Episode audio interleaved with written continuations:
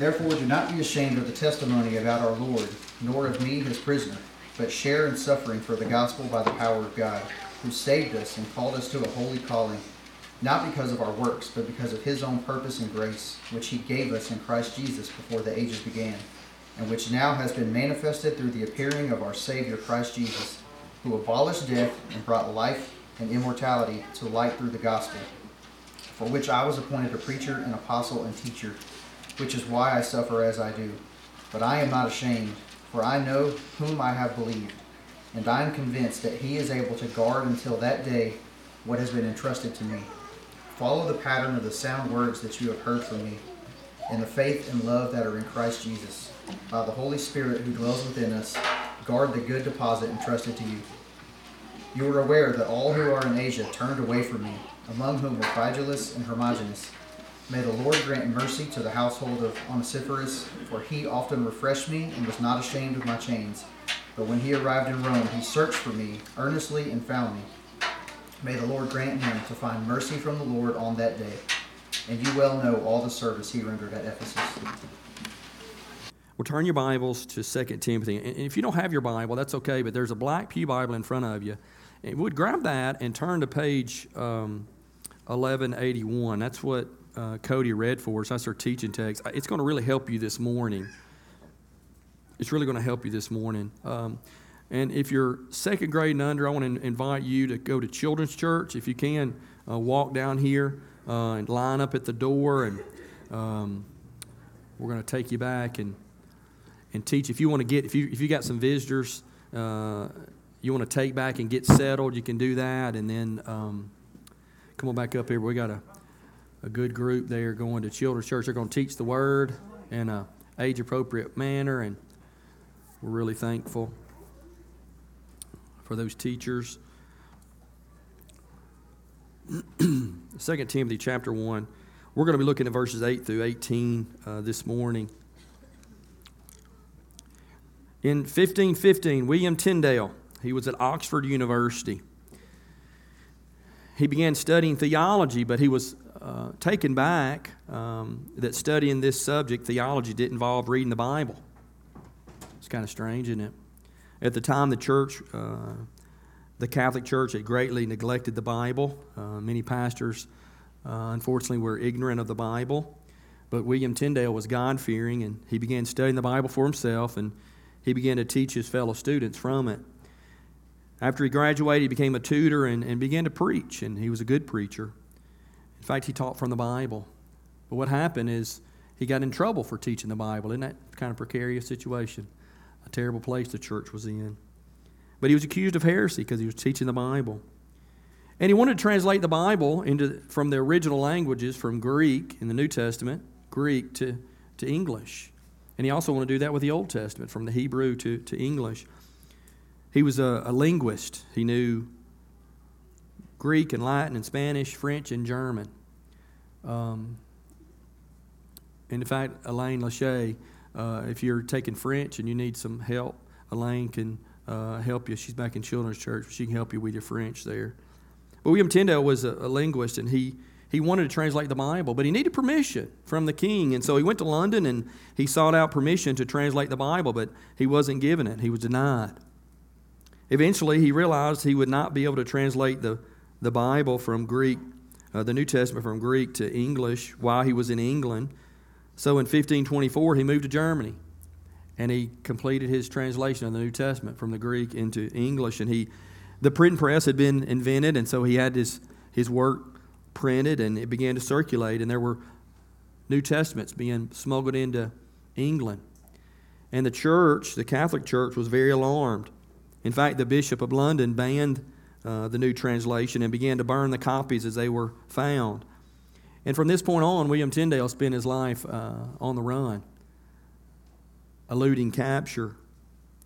But he was betrayed, 1535, by a so called friend, and he arrested and he was tried for heresy. In October 1536, William Tyndale was martyred. He was strangled before he was his body was burned at the stake. A Catholic priest once told William Tyndale He said, We were better without God's laws than the popes.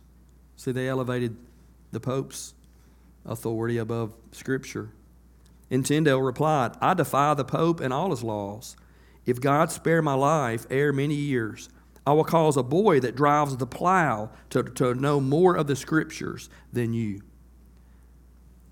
In fact, when William Tyndale was asked if he had anything else he'd like to say, you know what his last words were?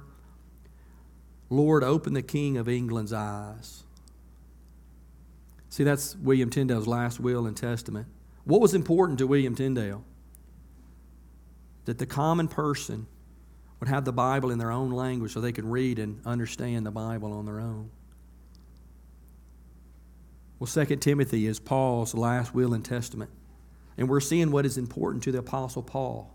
Last week, Morgan introduced you to the book and he gave you an outline, and uh, we'll look at that outline real quickly.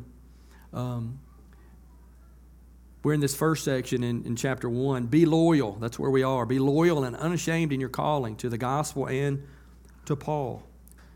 Let me remind you of the context. What's going on in 2 Timothy? The church is under attack, and its leading advocate, its leader, at the time, the Apostle Paul, was imprisoned. Now, he had been in prison several times, but this imprisonment was a little different. He's in a dungeon prison facing imminent execution.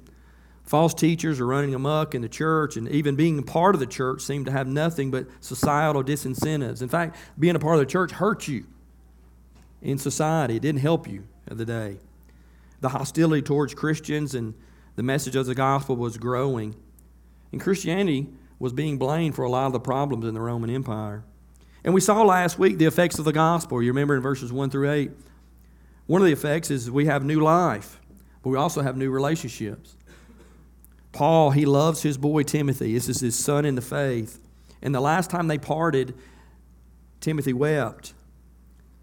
And Paul's thinking about these effects of the gospel on himself and Timothy, and he admonishes Timothy to feed the flame of God's gift in his life. Have courage, speak up, be willing to suffer if need be for the gospel. That's possible because Timothy, as we're told in verse 7, has received the Spirit not of fear, but of power and love and self control. See, we don't do anything on our own. It's not this we pull ourselves up by our own bootstraps and get her done mentality. No, it's the Lord's helping us. The Holy Spirit helps us to, to obey and do what the Lord wants us to do. But in today's text, verses 8 through 18, we're going to see this call to be courageous and not be ashamed of the gospel, not to be ashamed of Paul. Timothy can do that by remembering the gospel and what Jesus did for him. And many people are ashamed at this point in time. Many people are walking away from the faith. They're ashamed of, of the gospel, they're ashamed of Paul. But Onesiphorus is an example for Timothy as one who isn't ashamed, who's willing to suffer for the gospel's sake. So that's where we're looking at today. That's where we're going. That's the main point. But let's look at our points. Um, there's three points today. Number one, don't be ashamed of the gospel or of Paul, but we, but we be willing to suffer for, for the gospel's sake. Notice in verse 8, therefore, do not be ashamed of the testimony about our Lord don't be ashamed of the testimony of our Lord, the gospel. Three times we see this don't be ashamed. Verse 8, look down at verse 12. We see that I am not ashamed. And in verse 16, we see again, Onesiphorus was not ashamed. So that's kind of the one of the main points here. Don't be ashamed. Don't be ashamed of the gospel. Don't be ashamed of Christ. Paul saying, Don't be ashamed of me. John Bomaro, talking about the, the the context of the day. Says the world of Paul and Timothy had a highly developed set of codes for honor and shame, a carefully graded system of social power and prestige. It was the ultimate suck up society where you curried the favor of the one above you because society demanded it and because it reflected well on you. This understanding saturated the culture of the Roman Empire. But what does the gospel do? Gospel puts everybody on the same level. And those in Roman culture didn't like that. I mean, those that are saved, they embrace it, the gospel and what Christ has done by faith. But what does it do? It levels everybody, doesn't it? They always say the, the ground is level at the bottom of the cross, right? Because what's, what's the gospel do? It takes the prideful person, what does it do? It humbles them.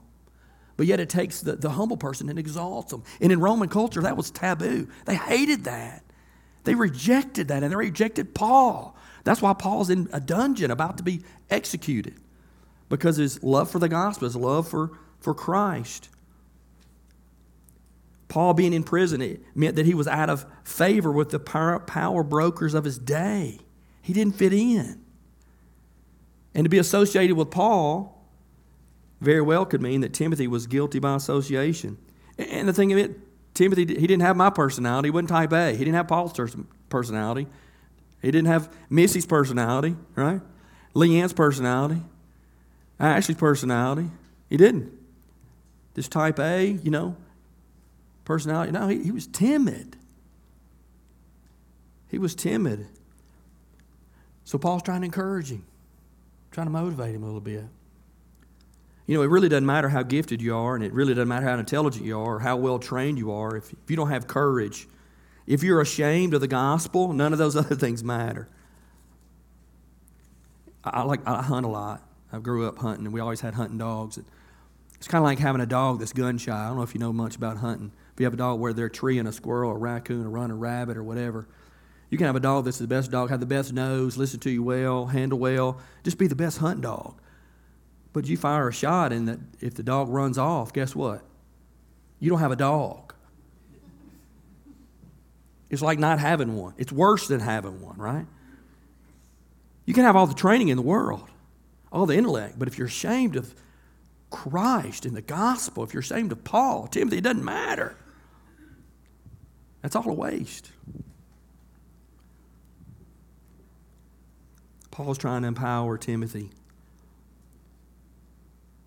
You know, we all wrestle with shame, being ashamed of Christ, the gospel, the church. We, we do. We, I think we all wrestle with that. We all want to be liked. We want to be accepted in the world. We don't want to go against the grain too much, right? We want to fit in, generally speaking. Peter did, didn't he? He denied the Lord three times. He didn't want to stand out too much. He kind of want to fit in. When you think about Timothy, if he's saying, if I preach Christ, I'm liable to end up like Paul. If, i if I promote the gospel, I might be attacked, I might be in prison. But Paul's trying to help Timothy know that, no, if you, if you don't preach Christ, you might as well die. Look at verse 8. Do not be ashamed of the testimony about our Lord, nor of me, his prisoner. Notice that nor of me his prisoner. His, who's that referring to? That's not referring to Caesar. Paul's in Caesar's dungeon. But Nero is not his captor. Who is? Christ. Nor of me, Christ prisoner. Paul didn't regard his, his shame as his own, but Christ. He saw his suffering as the sufferings of Christ. They shame Jesus, they're going to shame me. And, and Paul would say to be ashamed of him is to be ashamed of Christ.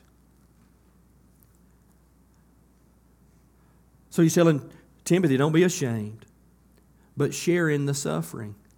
In fact, Timothy mentions this in every chapter of this letter. Here in chapter 1, Share in the suffering. Chapter 2, verse 3 suffer hardship with me as a good soldier of Jesus Christ. Chapter 3, verse 12, he reemphasizes, Indeed, all who desire to live godly in Christ Jesus will be persecuted. And in chapter 4, verse 5, he exhorts Timothy to endure hardship in the ministry. Be willing to suffer. How does Paul intend Timothy to be courageous and not be ashamed. Look at verse 9 and 10.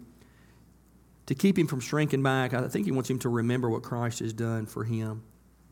Notice, look at verse 9. Notice we're Christians because of what God has done for us. Who saved us and called us to a holy calling. That means he called us to be like Jesus. He calls us to live differently. He calls us to emulate Christ, to be Christ like in our actions, in our attitudes, in our words not because of our works, but because of his own purpose and grace, which he gave us in Christ Jesus before the ages began. How's Timothy not going to be ashamed? How's he going to be courageous? We're going to remember what Christ done for you. before the ages began. That's real important. You know, the gospel wasn't plan B. Jimmy, the gospel's not plan B, brother. Sometimes I think, you know, Adam and Eve was in the garden, they just messed this whole plan up, and this whole thing's a wash, and God had to just fix everything and come up with plan B. No, that was the gospel been plan A since the beginning. God in his foreknowledge knew the fall was going to happen. He set this thing up from the very beginning. It was determined before time began. And, and I want to point out something. I hope you can put that up there. Pre existent grace. Pre existent grace. Think about that for a second. Paul, he's saying, man, this is the work that God did in Christ, but this was planned before the ages began. And we see that in Ephesians chapter 1, verse 4 and 6. Paul writes, even as he chose us in him before the foundation of the world, that we should be holy and blameless before him. In love, he predestined us for adoption as sons through Jesus Christ, according to the purpose of his will, to the praise of his glorious grace with which he blessed us in the beloved. He chose us before the foundation of the world. Chose us who's it talking about? That's talking about believers. You're chosen before the foundation of the world.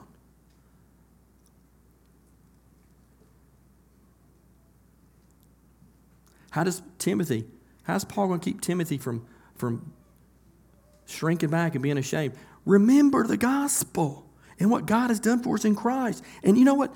That was planned before the beginning of time. You were chosen. You were predestined. You're like, man, that chosen, predestined stuff, I don't know if I, if I believe all that. Yeah, you do, because it's in the Bible. We're Christians. We've been chosen since before time began. Wow. Let me help you understand that a little bit. I, I, grew up on Beaver Road, right up here in S Curve. And we had a, a, bunch of boys in our neighborhood, and, and everybody came to my yard every day. I had a big yard. We played football. I had a, a concrete uh, slab to play basketball on. And so all the boys came to, to our, our yard. And the problem was that, that I was the youngest in the neighborhood, and I've always been real little. And so these guys are all two years to like six years older than me. So they would come to the come to the house and, and they would pick teams, you know, like we do. Well, guess who got picked last? Jamie. Little old Shane, wormy Shane, right? Even though it's my basketball, my football, I get picked last. Well, I got old after a while. That's why Morgan and Mother picked that. I'm be doing of that jump. I know what that's like. I can't stand that. Getting picked last. There was a boy my neighbor, he, he was one of four boys. His name was Mark. He was like five years older than me. You know what he do? If he was there, he wasn't always there, but he was there, he picked me first, and he took care of me. And those boys were generally good to me. But you know, just being the youngest, you, you get kind of left out. Mark would take care of me. Mark got killed when he was 18 years old. Never forget it. He got killed in a car wreck. Broke her heart. He was so good to me. He, he would choose me. That's a big deal for a young boy. Hey, Christian, God has chosen us before time began.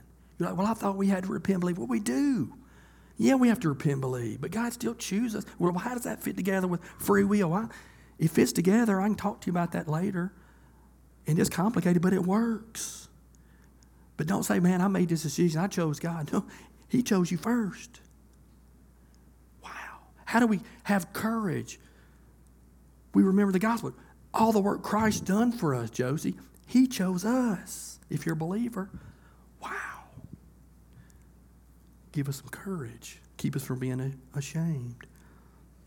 Knowing that God purposed our salvation from all eternity will give us strength to endure trials. And trials are coming, people. Notice that salvation also is not what we've done. It's not what we've done not because of our works. And we were reminded Ephesians 2 8 9, aren't we? For, you, for by grace you have been saved through faith. This is not of your own doing, it is the gift of God, not a result of works, so that no one may boast. Hey, you're a Christian because of God. Hey, you're a Christian because of God. Not because you're good, not because you're smart. You're a Christian because God chose you and saved you by His grace. Yeah, praise the Lord. That's right. We're saved unto good works, Ephesians chapter 2, verse 10 tells us, unto holiness. But these are the, the result of salvation. There are no cause for our salvation. If we're to be saved, it comes from something entirely outside of ourselves. What was done for us on our behalf, right? By Jesus of Nazareth. Yeah. So we have that this pre-existent grace. God chose us before time began. And then we also have visible grace. Look at verse 10 and 11. In which now has been manifested, manifested, made known. We can see it. How do we see it? Because Jesus took on flesh. It was made known through the appearing of our Savior Jesus Christ, who abolished death and brought life and immortality to light through the gospel. Our, our salvation is connected with Jesus, his incarnation, his death, his resurrection, his ascension. It all has to do with Jesus.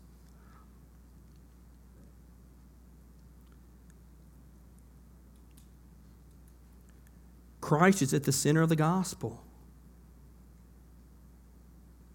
God sent his son for sinners like you and like me to abolish death and to bring life, eternal life to us. He purposed for us to be saved through the work of his son. And the gospel is what Paul's preaching. That's what he's peddling. That's why he's in prison. That's why he's about to be put to death. But he's not ashamed because what Christ has done is he brings us life. You don't have life anywhere else. Self help, other religion. It just the gospel's it. How do we have life? It's through Christ. So Paul says, I'm not ashamed because this is the message that gives life. We had a funeral yesterday for, for Joey. He died. And Paul isn't saying that death doesn't exist and we're, we're not absolved from physical death, but it's no longer to be feared because the life we have in Christ. Hebrews chapter 2, verse 14 through 15. Since therefore the children share in flesh and blood, he himself likewise partook of the same things, that through death he might destroy the one who has the power of death, that is, the devil, and deliver all those who through fear of death were subject to lifelong slavery. We don't have fear of death. We shouldn't fear death. We're not ready for it to happen just yet, maybe. We don't have to fear it. Because for us, we have, we have eternal life. When we die physically, we live spiritually in glory. Death and the fear of death has lost its sting. 1 Corinthians chapter 15.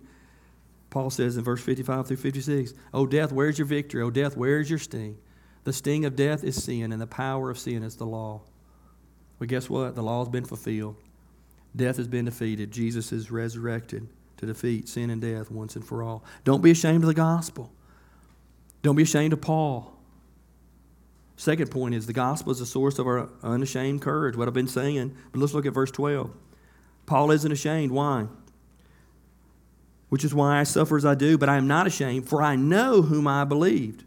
Look, look at what it says. Look in the Bible. Look in the Bible. Look at verse 12.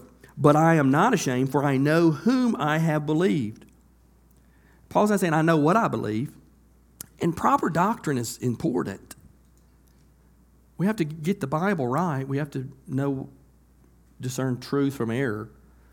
But I know whom I have believed. Because of the work of Christ, guess what? Paul has a relationship with the Father.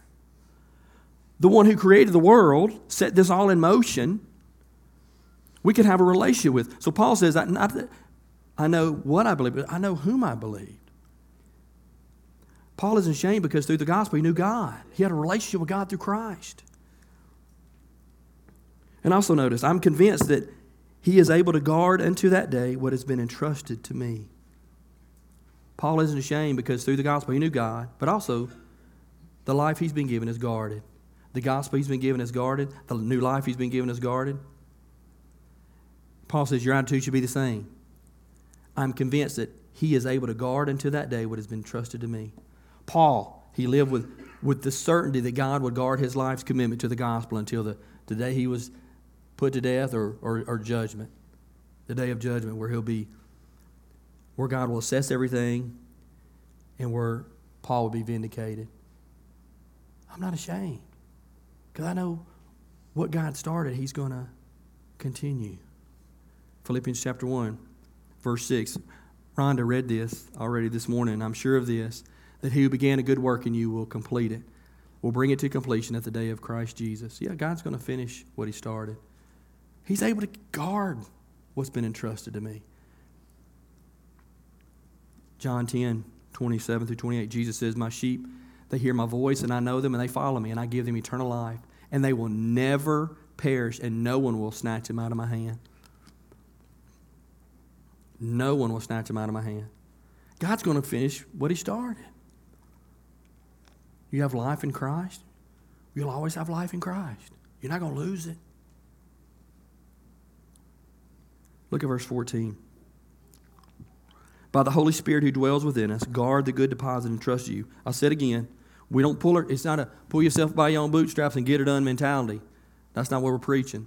By the power of the Holy Spirit, Paul says, not your own power, by the power of the Holy Spirit, guard the good deposit entrusted to you. That good deposit is the gospel. And we, we see this at the end of, uh, in 1 Timothy chapter 6, verse 20 and 21. We saw this where, where Timothy's told to guard the deposit entrusted to him.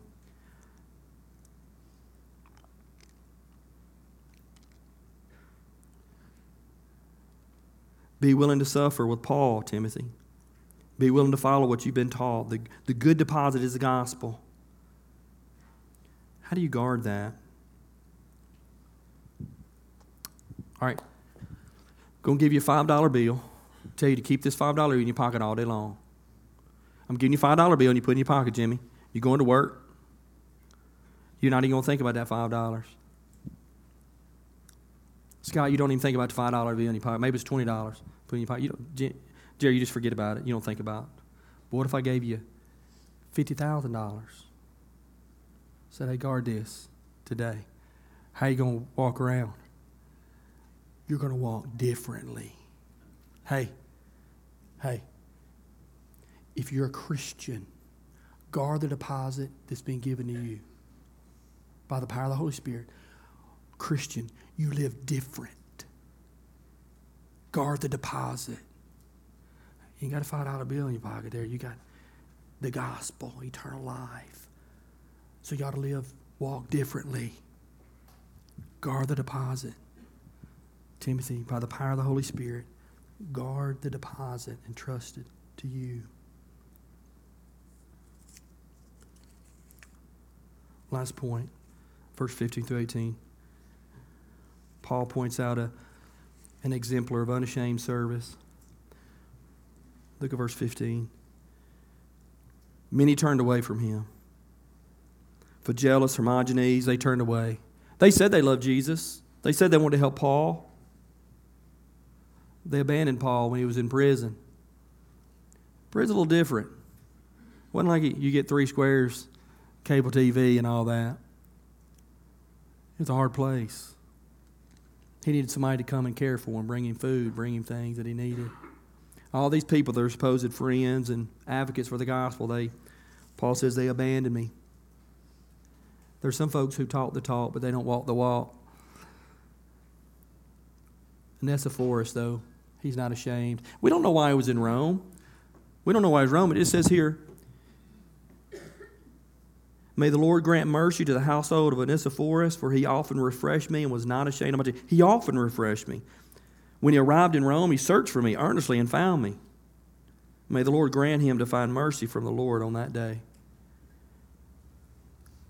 Onesiphorus wasn't ashamed of the gospel. He wasn't ashamed of Paul. And this is the time where everybody's getting out of everybody's getting out of Rome. Christians are getting out of Rome because bad things are happening in Rome for Christians. Onesiphorus isn't ashamed. He's willing to associate with Paul. That's kind of like I know they closed that thing down, but it's kind of like going to see a terrorist at Guantanamo Bay, you know? Just put a target on you. Onesiphorus was so faithful because he wasn't ashamed. You know why? He, under, he remembered the gospel. He knew what God had done for him. Before time began, he had been chosen. And the Father is guarding what's been entrusted to him. It doesn't matter what happens to him in this life. All is good because he has eternal life. He's guarding that deposit given to him. Paul, real one of his more um, well-known verses, Romans 1, 16. Thinking about being ashamed, he says, I'm not ashamed of the gospel. Why? Because of the power of God for salvation to everyone who believes, to the Jew first and also to the Greek. I'm not ashamed because this is how life is given, is through the gospel. Lost people can't be saved without hearing the gospel. I'm not ashamed of the gospel. This is the power of God. It's how people are saved. People that never hear the gospel, guess what? They can't ever be saved. They're born in, in sin and enmity with God, and they'll forever be lost because they don't hear the gospel. Paul says, I'm not ashamed of the gospel. Jesus on shame, Mark chapter 8, verse 38. For whoever is ashamed of me and my words in this adulterous and sinful generation, of him will the Son of Man also be ashamed when he comes in glory of his Father with the holy angels. When Jesus comes back, if you're ashamed of Jesus, Jesus is going to be ashamed of you. Are you ashamed of Christ? Are you ashamed of the gospel? Paul here is exhorting this young man, Timothy, because this man will soon face persecution and imprisonment himself. The book of Hebrews, chapter 13, verse 33. You should know that our brother Timothy has been released, with whom I shall see you if he comes soon. This is Timothy did. He heeded these words. He was faithful. He wasn't ashamed of the gospel. He wasn't ashamed of Paul. And what do we see? Timothy imprisoned himself. As we close, I want to read this Kent Hughes. He's got a book of quotes, and he writes what a young preacher from Zimbabwe had expressed. He says, I'm part of the fellowship of the unashamed. I have the Holy Spirit's power. The die has been cast. I have stepped over the line. The decision has been made. I'm a disciple of His. I won't look back, let up, slow down, back away, or be still. I won't give up, shut up, let up until I've stayed up, stored up, prayed up, paid up, and preached up for the cause of Christ. For I am a disciple of Jesus. Pretty good, isn't it? How do we apply this text? How do we apply it? I think real easily we say, don't be ashamed. Don't be ashamed of Christ, of the gospel. Be willing to suffer like Onesiphorus. And you think, well, what does that look like for me? Am I going to risk prison? Not here in the land of heat and air and freedom. Not now. I, I don't know what that looks like for you. Maybe it's just standing up for what's right at, at work or in your home or defending somebody that should be defended or point out something that's unethical. I don't know. Maybe it's sharing the gospel with somebody who needs to hear it, being unashamed and being willing to share the gospel, knowing that uh, some people don't want to hear the gospel because the gospel is offensive. Because when you share the gospel, you're telling somebody they're wrong. How many of you like to be told you're wrong? How many like your, your wife or your husband to tell you you're wrong? I hate that. The gospel tells us we're wrong. Ooh, we need to hear that, don't we? Yeah, we need to hear that. I don't know what it, what it looks like for you. Don't be ashamed of the gospel. And secondly, by way of application, let the gospel motivate us. We've got to preach the gospel to ourselves. Be reminded, it. hey, God chose me before the time began. And what He started in me, He's going to finish. Guard the good deposit. How do you do that? I, I think a couple things living it out. If you're like, man, I really don't know how to live it out. Hey, that's what we're wanting to do. That's what Elaine and Lonnie Kim, that's what they're saying. Hey, I want to learn how to live that out. That's what we want to do at church. We want to show you how to do that. We're going to learn together. Guard the good deposits by living it out and sharing with other people. You say, well, I don't even know how to share it with other people. Hey, we're going to teach you. On Wednesday night, we're going through 1 Peter. Brian Lindley's going to teach us, and then when we finish that, we're going to we're going to we'll teach you how to share the gospel real simply with other people. Yeah, we want to help you do that.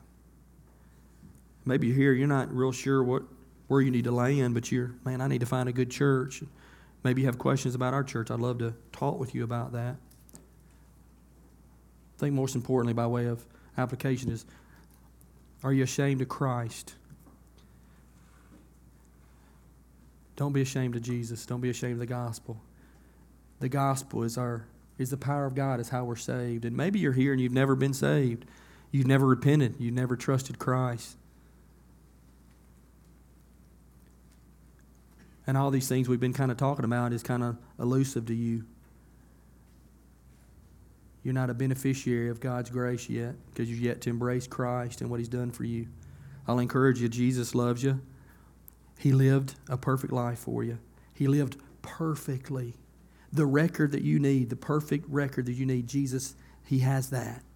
And He wants to give it to you. See, He went to the cross and He died a sinner's death, even though He's perfect. He was buried on the third day, He rose from the grave. The Bible says so we could be justified, so we could be made right with a holy God. And the Bible says if we repent, we turn from our sin, living for ourselves, and we trust the work Christ did, that we could be saved. We could be reconciled to God. We could be made right with God, even though we're sinners. See, that's the power of the gospel. Like, I just got to repent and, and trust. That's it. That's it, man. That's it. Don't be ashamed of the gospel. Embrace it. Embrace Christ and what He's done for you. Man, I'm glad you're here. Hey, it's cold outside, but we, our heat is awesome. Heat's working well. I'm about to sweat. Glad you're here. Some of you, there's new faces. Some of you just met today. I'm so glad you're here. Come back if you want to. We're going to try to teach the word and sing the word. On Wednesday night, if you're free, come. We got our we, we start off Beaver Kids. Kids eat at six. Adults eat at six thirty. Spaghetti night. Adults is five bucks. You think five bucks? You can't eat anywhere for five bucks no more, can you, Kevin? yeah, and the money goes to NICU and, and, and the pastor in, in Romania, we support their camps. And but it's a sweet time. We just get together and we eat and we have fellowship. And then at seven o'clock, the adults will study. And then seven fifty, we all come back. The kids, the students, the adults, we all come back in the gym and and there's a representative from each class that'll share what they learned that night. Just a time to be together and learn and grow. We'd love for you to come if, you, if you're available. Won't you stand with us? I'm going to pray. Worship team going to come up. We're going to sing us out of the building. It's kind of a benediction, but if we can do anything for you, let us know. Man, God's good. He's given us His Word, and we've been able to study it and sing it. Let's pray, and we'll sing us out the building today, okay? Father, we do acknowledge your goodness. Thank you for your Word. Thankful we have it, and we can read it and understand it. And God, we've learned that we're not to be ashamed of you. And we do that by remembering what Christ has done for us. And I just pray that you would help us to do that. That students, they would they would be reminded when they go to school not to be ashamed. They would remember what you've done for them. They would remember that you've called them and predestined them before time began and you saved them through the work of Christ. Father, may you empower our, our workers as we go to work tomorrow. Lord, help us to be unashamed of you. Father, for those that are here that maybe they've yet to repent and trust you, I just pray that you would help them, that they would be able to see their sin, and they would be able to see your goodness, and they would want you more than anything in the world. And I pray that you would grant them faith and repentance today. Father, for those that are sick, we got people that have COVID and flu. We just pray for grace on their lives. Father, that you would just help them physically. But more importantly, Lord, help them to trust you even as they're ill and sick and feeling bad. May they trust you. Father, thank you for all those that serve. Thank you for Elaine and Lonnie and Kim and being wanting to be a part of our church. And again, help them grow and use them here and help us to to help them in, in, in the ways that we should. Father, give us grace through the power of your Holy Spirit to obey your word this week. We pray in Jesus' name. Amen. Let's sing.